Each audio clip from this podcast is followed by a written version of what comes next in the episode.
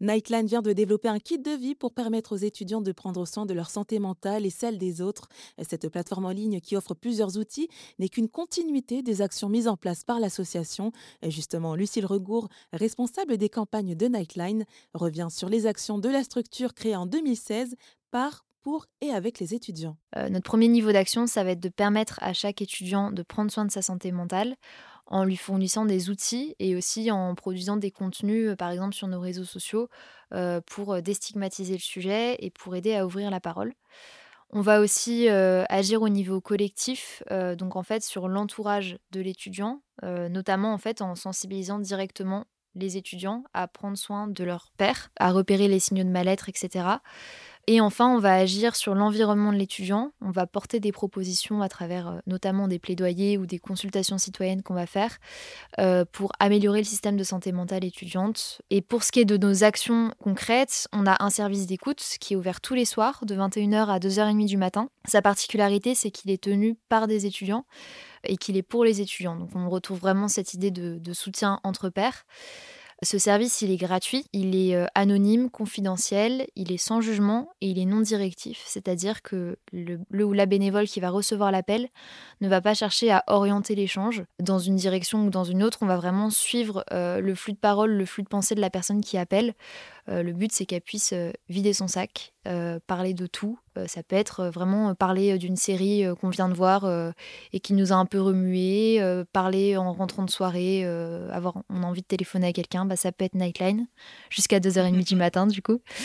Donc voilà, ce service d'écoute, il y a 250 bénévoles aujourd'hui qui se relaient pour prendre des appels et que ce soit ouvert tous les soirs. Il est aussi disponible par chat si on n'est pas à l'aise d'avoir une conversation ou si notre environnement fait qu'on ne peut pas appeler. Euh, c'est tout à fait possible de contacter le service par chat. On a aussi un, annuaire qui recense les soutiens psychologiques euh, à destination des étudiants et on a justement un kit de, vie euh, en santé mentale. Donc ça, c'est une ressource qu'on a sortie il y a, il, y a, quelques semaines.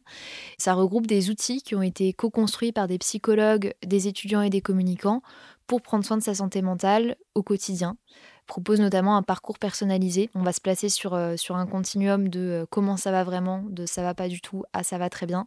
Et en fonction, on va être orienté vers des ressources euh, qui vont nous, nous, correspondre. Et justement, par rapport à, à cette ligne d'écoute, je suppose que les étudiants ont été formés Tout à fait. La formation initiale dure 35 heures. C'est une formation qui est donnée depuis de nombreuses années, qui a été euh, euh, validée par des psychologues. Et il y a aussi une formation continue qui vient appuyer cette formation initiale. Euh, on a des bénévoles qui vont faire ça pendant quatre ans de leurs études. Donc il y a des, remises à niveau, des réactivations de la formation assez régulièrement. Donc oui, les bénévoles sont, sont, formés et ils sont accompagnés tout au long de leur, de leur parcours de bénévole. Et justement, bah, les bénévoles, ils reçoivent combien d'appels? Alors, je ne sais pas, par an ou par mois? Bah, ça ne fait qu'augmenter. Là, sur l'année universitaire euh, qui vient de s'écouler, on a eu euh, plus de 13 000 appels. La première année, il y en avait. Euh, c'était rare qu'il y en ait plus d'un par soirée parce que le service n'était pas du tout connu.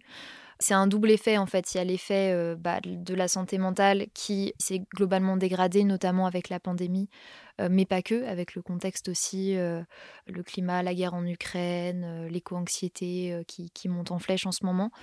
Il y a aussi euh, un aspect qui est lié euh, à la notoriété de l'association. On a pu ouvrir des antennes. Au début, c'était que à Paris. Maintenant, on est présent dans six villes Paris, Saclay, Lyon, Lille, Toulouse euh, et dans les pays de la Loire, à Angers pour le moment. Et il y a un aspect d'estigmatisation en fait du sujet. On entend de plus en plus parler de santé mentale et c'est très bien, c'est très important.